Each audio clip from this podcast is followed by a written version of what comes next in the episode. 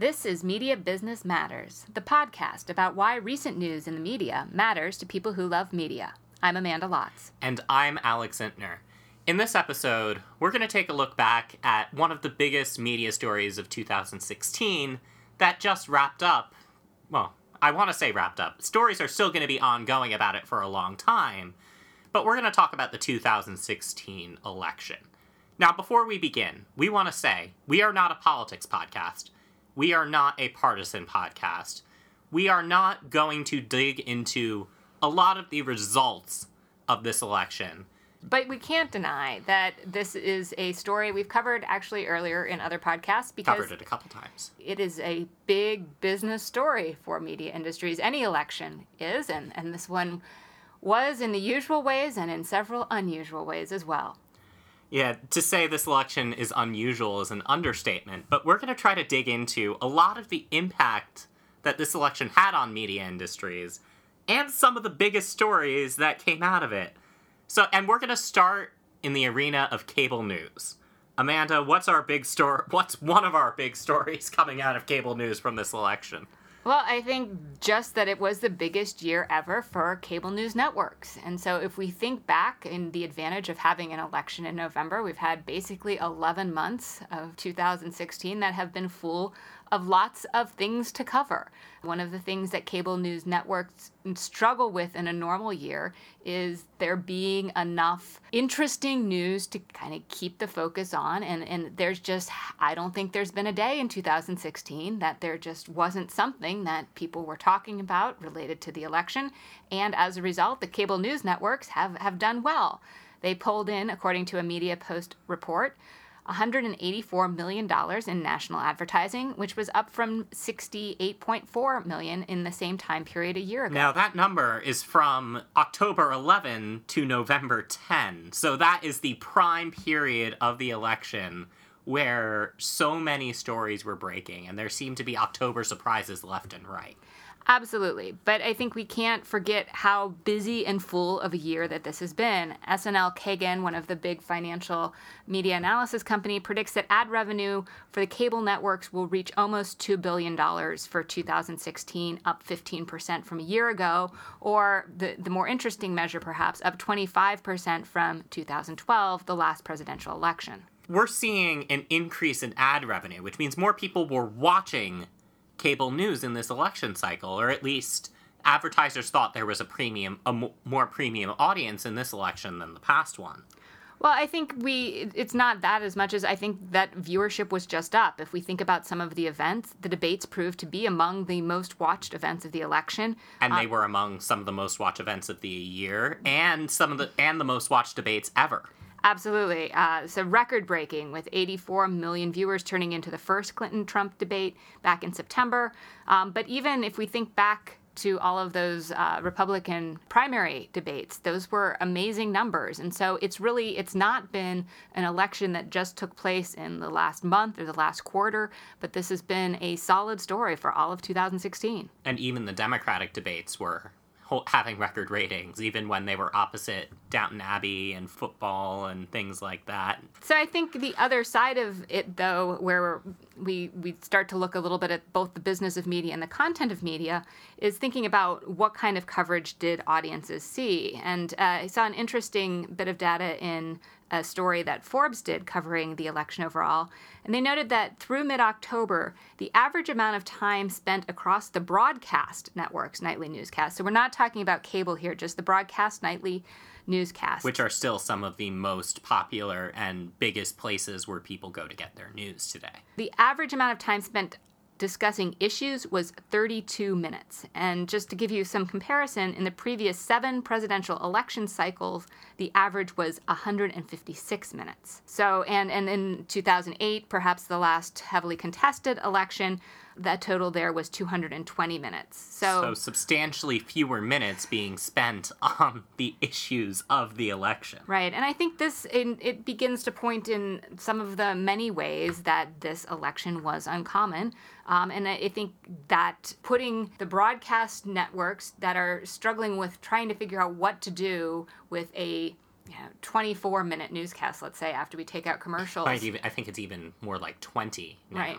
In an environment where cable news is able to draw these viewers all across the day, Are able to spread stories out for days, if not weeks. The other part of this, and I think it's a tricky thing to try to figure out, is the fuzzy line that was blurred in this election between what we have thought of previously as social media and the more conventional media industries that are based around creating content. And so we'll get to that, I think, a little bit later, but I think that social media piece is one of the things we need to think about in terms of, of why the broadcast networks would have been covering the election so minimally.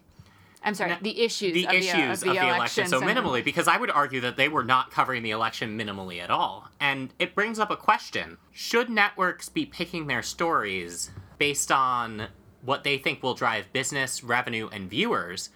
Or should they be picking their stories based on their own judgment and their own curation as journalists? Well, I think I, I'm not sure if you did it intentionally there, Alex, but you raised that important distinction, and that again between broadcast network and cable news network, and the fact that the broadcast news networks are based on broadcast license stations, and as a result, they do have different expectations um, by regulation that we expect them to serve the public interest, convenience, and necessity.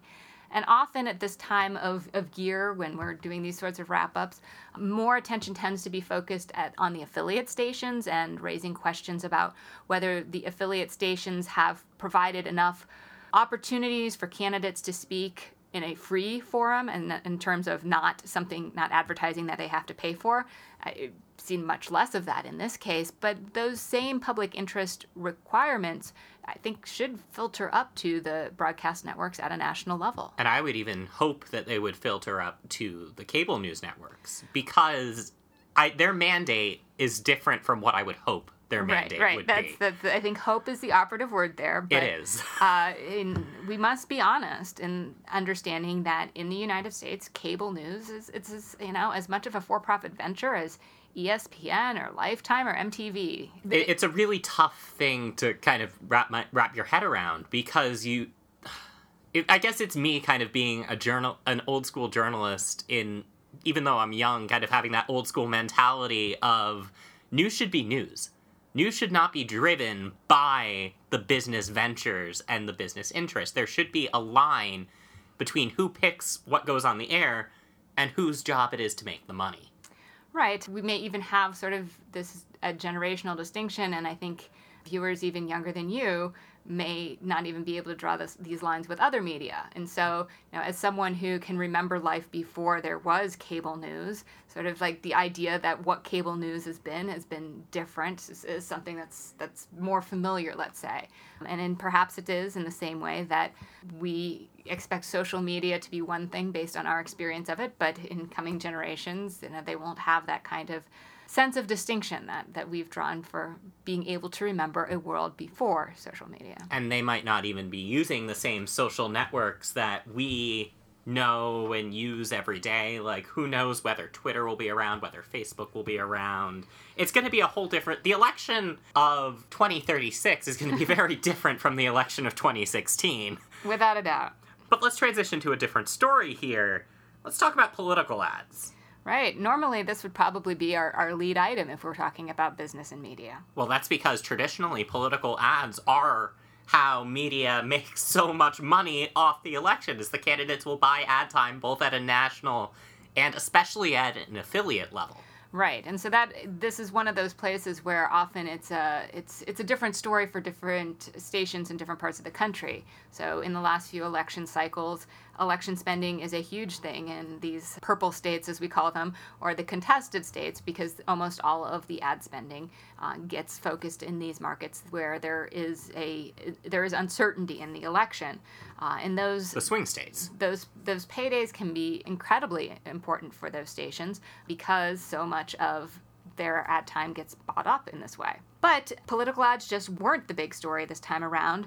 The total that Kantar Media identified was that the, the presidential campaigns had spent a total of $336 million on television ads, um, with Clinton far outspending Trump 245 million compared to 91 million. And I think that speaks to the strategies that the two different campaigns had.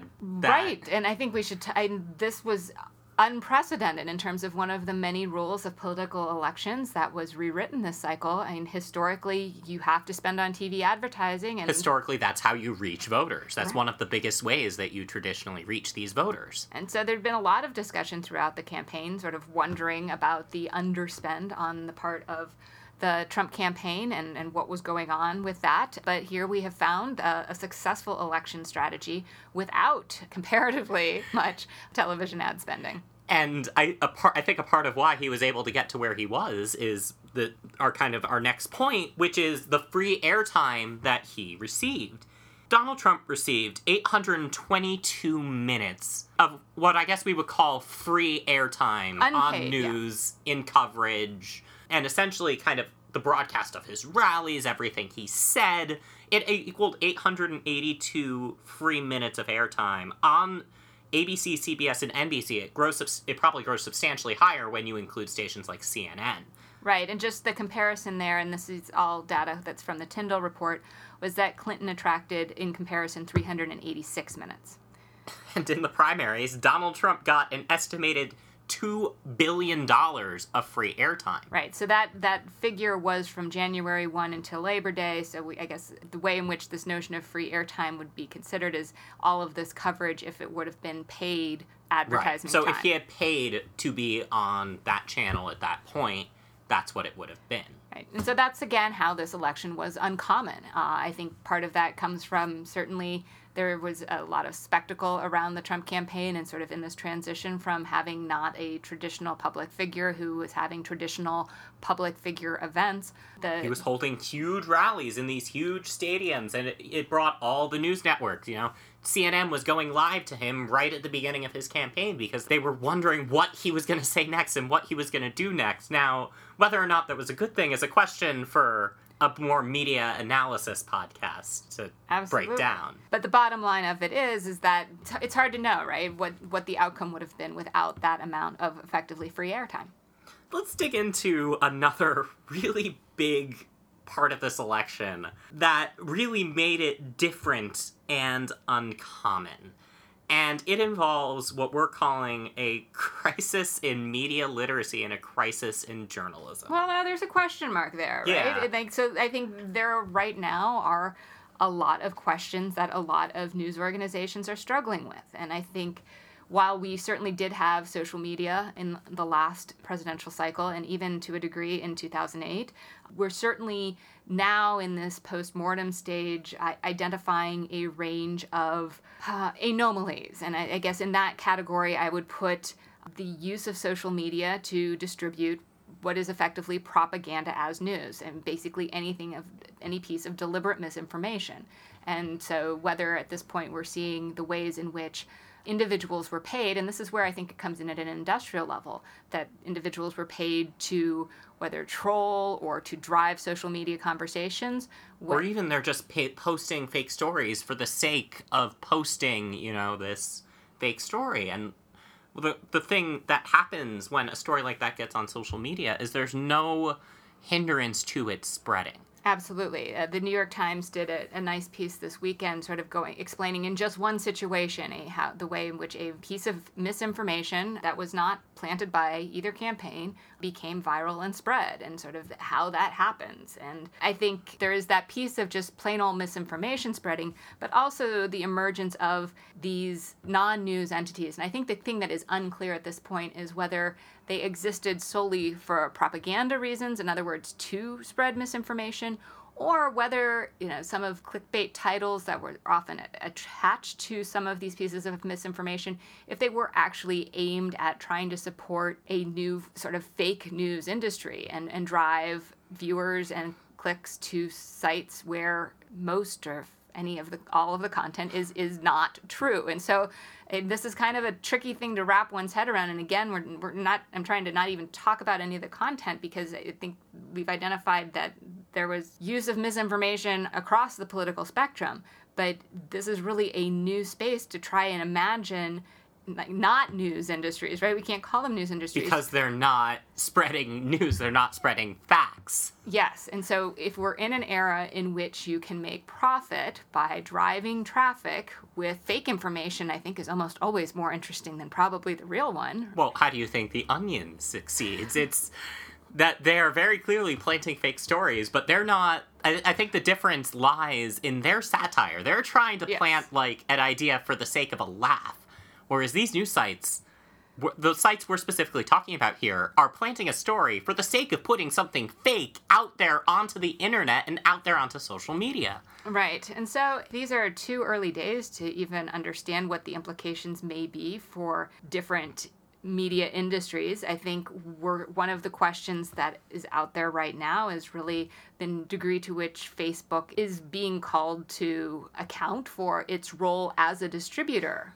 Uh, because historically, right, let's think about what Facebook has been. Facebook has been a, a source of personally developed information. Facebook's business model is not at all about owning intellectual property.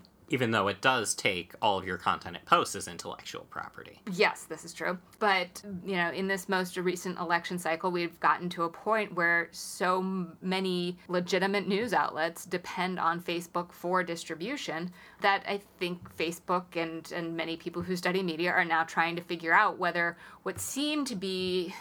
It, it wasn't a clear line, but there was at least a difference between the notion of what social media companies were doing and legacy media companies based on IP what they were doing that that line has become blurred enough to to really wonder about whether Facebook is more like those other media industries. I mean, Facebook, I think, still sees itself as not even a distributor, but just it takes the things that people put and it lets them out into the wind based on its algorithm. Like, I don't even think it sees itself in the same way like a TV network is a distributor, where they're intentionally putting things into the hands of people in very specific ways. Facebook just sees itself as I, don't even want to say broadcaster because that implies a certain intentionalness mm-hmm. behind it. But I think really kind of my opinion on this is if Facebook is going to have a hand in spreading content, it can't pull back and then say, oh, we're not responsible for the spreading of this content. Immediately after the election, Mark Zuckerberg came out and said, oh, Facebook definitely didn't have a role in the results.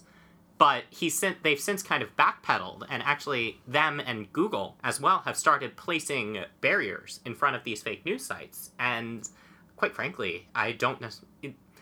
Is it enough? Who knows? No, so we have a whole new set of questions that are just being raised. I think one of the the ones that I have, you know, that we'll only sort of see in time, is whether or not this this was sort of an equivalent of the quiz show scandals for social media, and and and I raise that in terms of, you know, is this a fundamental point where people change their understanding about what these sources are. Like I don't have a great sense right now in terms of the polling data and some of the other um, studies about the degree to which whether or not the fake news is being recognized as fake or not. And yeah, I, I think that's one of the questions that's just starting to be raised and just starting to kind of even be comprehended. Just because it's so new and so recent, we just don't have the best idea as to whether, you know, let's say you hear this ridiculous story about one of the candidates. Is it true? You might be inclined to believe it because it matches kind of what mm-hmm. you think. And this bring, kind of brings up the idea of the filter bubble that social networks, they thrive on it. Their goal is to put content that you want to see in front of you. And sometimes that means filtering out things that you might not want to see, like, oh, I don't know, facts. Right. So, it, so these are, I, I think, enormous questions that will continue to be explored. And so, if we're tying this back then to questions of, you know, what does this mean for media industries? And I think a big question is what happens to journalism if viewers or, or people who are using media do not care about whether or not it is factual or not. We've split into very fragmented entertainment communities, and there's no reason to think that we will not further split in terms of the sources that we use for information and some of those and i think what's different from let's say the network era of broadcast television in the network era of broadcast television everyone was playing with the same sense of, of what is fact, what is fiction, what is news, what is not. Mm-hmm. Um, and, and that is, it, it now seems to be possible for a continuum of, of those. It, it's now possible for people to look at the camera and say, facts are what you feel on the inside, you know? Not that it's a piece of information that is factually true or factually wrong, but you can feel a fact isn't true if you don't like it. I, I didn't see that if that happened. And so, one of the things in these early days, there's been some attention to subscription growth for some of the news outlets that do have a strong record and of journalistic for every, expectation. For every attack that Donald Trump plants on the New York Times, there is a kind of. The New York Times has grown in subscribers. This is very obviously the bubble that my social media feed is. Mm-hmm but every time I see an attack, I see like a oh now go subscribe to the New York Times. Right. Well, and I think another way to understand that is even you know I encountered some fake news in my feed and was it was oh so did I right and so the way in which I don't have time. Most of us don't have time to sort out the truth from the fact. And so I think sometimes if you see a headline and it comes from, you know, a site that you might not know, but you're like, "Oh, sure, why isn't this reputable?" you're gonna just think it's true. And that's kind of myself as a com studies person makes kind of wants me to take a step back and just be like, well, actually understand where you're getting your news from. Right. And so in, in an era in which people are faced with an abundance of news, information, ideas, at the core, you know, there's a, a set of information that I would like to know to be vetted by a certain set of journalistic standards. Or and, even a certain set of information to know for when we go into the voting booth and actually have to cast our vote for one person or another. And so perhaps in that environment, in the next few years, we will see sort of a clearer separation among outlets, and that in some cases that will lead to increased subscriber support for those outlets that are, are known for particular perspectives. You know, and those people around. who support that perspective are going to go for it. Right. This election threw a lot into a huge sense of uncertainty, mostly because we just don't know what President Trump is going to do. Right. So the the one of the outcomes of not paying a lot of attention to questions of policy throughout the campaign and sort of all of the issues that those of us who listen to Media Business Matters find, you know, important. They have heard we've had absolutely nothing about them throughout the entire election, and so honestly, we didn't know where anybody stood. And uh, even if you followed other issues, there was a lot of back and forth. Trump went back and forth on a lot of issues and went sometimes went harder on an issue, sometimes was softer. I mean, he varied a lot, so it's hard to know what he's going to go in and do day one in the White House. Correct. And so the first place in which uh, we're, we're likely to see some sort of effect is in terms of who he names as the first his, his new FCC chair, and then what happens with the other appointments. I think we would expect it's likely to be a more deregulatory FCC. A more conservative FCC? I don't know. Or do conservative and deregulatory go hand in hand? So I think often I when we hear the word conservative or liberal, we tend to think about content and like so the George Bush administration, we might have called conservative because it was during that period of time that we saw so much more attention to content. You know, so that mm-hmm. was the post Janet Jackson, Saving Private Ryan sort of attention to whether or not things were acceptable, right? Yeah. Um, you know, so I don't think we have any sense that.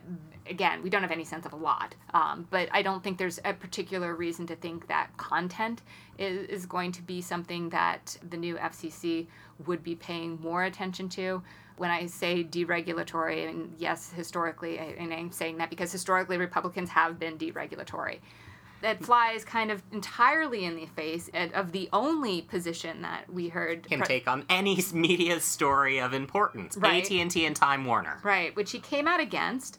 The justification for his stance was unclear at the time, um, and that's his, the Republican Party does not usually stand on the anti-merger side. So I think the the, the total wash there is we don't know. I mean, the, the, the total all of this section is is utterly hypothetical. All we can do is perhaps point to some areas where media industries are going to be responding to a changed environment. And uh, the next one we want to talk about is net neutrality. That there was a huge victory for people in favor of net neutrality a couple of years ago with the FCC decision to kind of push it forward. And I would even argue that to a degree that was it was uniformly valuable because there was considerable uncertainty about what the regulatory regime in the United States was going to be before net neutrality. And uh, uncertainty is a difficult place for any business to be in terms of strategy. Because they can do one, they can kind of do whatever they want, and they're and well, you're you're afraid to take action, Yeah. right? And so and, and certainly the companies that have a stake in in net neutrality, this has to do with whether legacy companies are pivoting into providing streaming or not. A company like Netflix has huge stakes in something like this. So uh, again, we don't know. it could very well, nothing could very well change from what happened before, or everything could change. Exactly. So uh, there's that. I think another place that questions exist is in relation to public media funding. So Yeah. public media in the United States. Do you is- remember Mitt Romney in 2012 going, I know you love Big Bird, but Yeah, it's the easiest way to go after it, and, and notably, Big Bird has gone to HBO since then, precisely because there was not enough funding for uh, public broadcasting. And so, in you know, in much of the rest of the world, the public service media is the counter. To go back to the point you raised earlier, Alex, about sort of being frustrated with issues of ratings potentially driving quote unquote news operations. The one space that you get away from that is in public service media where the mandate isn't to have commercial dollars but to inform the public. inform the public serve the public with the idea that the public is best served with legitimate information so it is the case that a lot of the a significant amount of the PBS and NPR budgets are funded by fund drives and by corporations at this point. but not everything is. They still No. receive a substantial amount of their budget from this public funding. Right. What happens with those budgets? And again, those budgets, that's not something that the president or the FCC acts on. It's that Congress. Would, that would be, yes, congressional Which we do have now a fully Republican Congress. Right, and potentially a Republican president as well. And so that's the space in which that would be questionable. So, you know, in terms of other policies, uh, Wheeler had a pretty activist FCC. He was working on new set top box standards. That's, by all accounts, pretty much a wash at this point. I think there continue to be questions about even I guess another area would be just the basic funding of the FCC. A lot of what the FCC has moved into in recent years is helping consumers make sure that they're not being taken advantage of by, let's say, their internet providers and things like that. Because often, like if you go to the store and you buy a gallon of milk, you can see, you know, yep, it's filled to the top. That's a gallon of milk, right? However, when we buy our internet, um, we don't. The only way we know if we're getting what we're supposed to be getting is uh, whether Is if we test it. well, well, and often if the providers tell us, you know, they Mm-hmm. say, "Well, no, you use that much." Um, there, they are. There's not a third-party measure here. No. Um, and so one of the things that the FCC had been moving into was conducting regular audits to make sure that billing was occurring properly and, and giving a place for consumers who were being misbilled and, and feeling, you know, finding that they're having problems with their service. Like this is that experience like if you're watching Netflix and it's hanging forever and you don't know, you know, is it Netflix that's having trouble? Is there something going on with my Apple TV or, Or is, is, it my some- Comcast? is it something with the internet? Is it something even beyond your house with Comcast as a whole? You just don't know where the issue is anywhere from when it leaves the server to when it gets to you. Right. And so, to the degree that you know some in the Republican Party have little use for many government agencies, you know, it's, it's just unclear what what will happen next with the FCC. And certainly, it is an agency that has only grown in importance as various aspects of internet and broadband have become more and more part of our daily lives. And so, the thought of budgets being more constrained would have significant implications for what that agency could do. That wraps up, or kind of uncertain, kind of nervous, kind of just throwing our hands up in the air and being like, we don't know what the hell is going to happen. Well, I Oh, know it's one of your great frustrations in terms of a lot of times the, the things that I will and will not talk about. You know, I, I, I won't prognosticate. I don't want to talk about things that we're not sure that they're happening. Um, All we can do is raise the question of, you know, what will happen. so in, in coming issues or in coming episodes, once we have some sense of policy and things like that, then we can digest what they might mean for different media industries, but not so yet. So I think it's time though for what are we watching this week? Amanda, what are you watching this week? Oh, nothing. Well, this and that. I'm still working my way through season two of Outlander. Haven't you been talking about that for like six months now? It, it feels that way. Um, there aren't that many episodes. I think it, it speaks to the fact that I've been working more than watching TV lately. I feel that. I did catch, though, uh, a Requiem for the American Dream, which is a documentary produced a couple years ago. It's mostly all uh, interviews with Noam Chomsky. And uh, I've got to say, it, w- it was informatively helpful for some of my processing of, of what the current election indicates. So I, I recommend that. How about you, Alex? What have you been watching? Well, because of the events of the past few weeks, I've been trying to kind of go back to my happy place.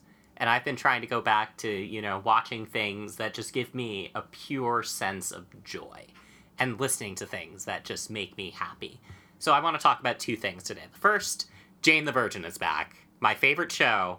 It is so fun, so sweet, so genuine. Gina Rodriguez is America's sweetheart and I, I just it continues to remain one of my favorite one of the things I love the most on TV. Um, as it moves into season three, I don't think all the stories are perfect, but I still love watching it every week, and I still get so much enjoyment out of it. And then I want to, as you might have heard on previous podcasts, I do like this little Broadway musical called Hamilton, and. What is the Hamilton mixtape? So I uh, yeah, I'm going to talk about the Hamilton mixtape. So what that is is it's a series of covers um and spin-offs of songs from Hamilton written uh, so it's covers by other artists. Okay. Like Usher is on the mixtape. Usher sings a, a cover of one of the songs. Wait for it. Kelly Clarkson sings It's Quiet Uptown. They have Busta Rhymes doing a verse on My Shot. There's a lot of different artists kind of coming in and putting their own spin on things. Now, I don't love everything on the mixtape. I think Usher's Wait For It isn't that great. I'm not a big fan of Sia Satisfied, but what I really like is I like some of the spin offs. There's one in particular that I want to highlight. It's called Wrote My Way Out. It's by Nas and Lin Manuel Miranda. They take two lines from a song called Hurricane and they spin it off into a full hook. But I really just. I really enjoy that. And I think it's an interesting hook. It's an interesting way of kind of taking this show and making it new again. You know, Hamilton had kind of just fallen a little bit. Be- so it, the buzz went from deafening to just noisy. And now with the mixtape and even with, you know, the recent story involving Mike Pence's visit to Hamilton, it's gone back up to deafening again. So. Well, and I think importantly, if we want to think about a, a media product like the mixtape, it's, it's certainly something that's far more accessible uh, to Yeah. a broader audience and like the cast recording you're it, it's much easier to get a cast recording or get the mixtape than it is to get and go see hamilton right now even as hamilton starts to spread around right now it's in chicago and it's going to launch a national tour next year so it is going to start working its way around but But it's still pretty, and again, as we've talked about in, in the theater podcast, you know, limited to the number of seats there are in that theater every night. and limited to the amount of people who can afford to spend the money that these theaters are going to be charging Absolutely. That's it for this edition of Media Business Matters. If you want to listen to more episodes of Media Business Matters, you can go to iTunes and search our name, or you can go to amandalotz.com and click on the Media Business Matters link at the top of the page. Amanda, where can we find you on Twitter? At Dr. TV Lotz, D R T V L O T Z.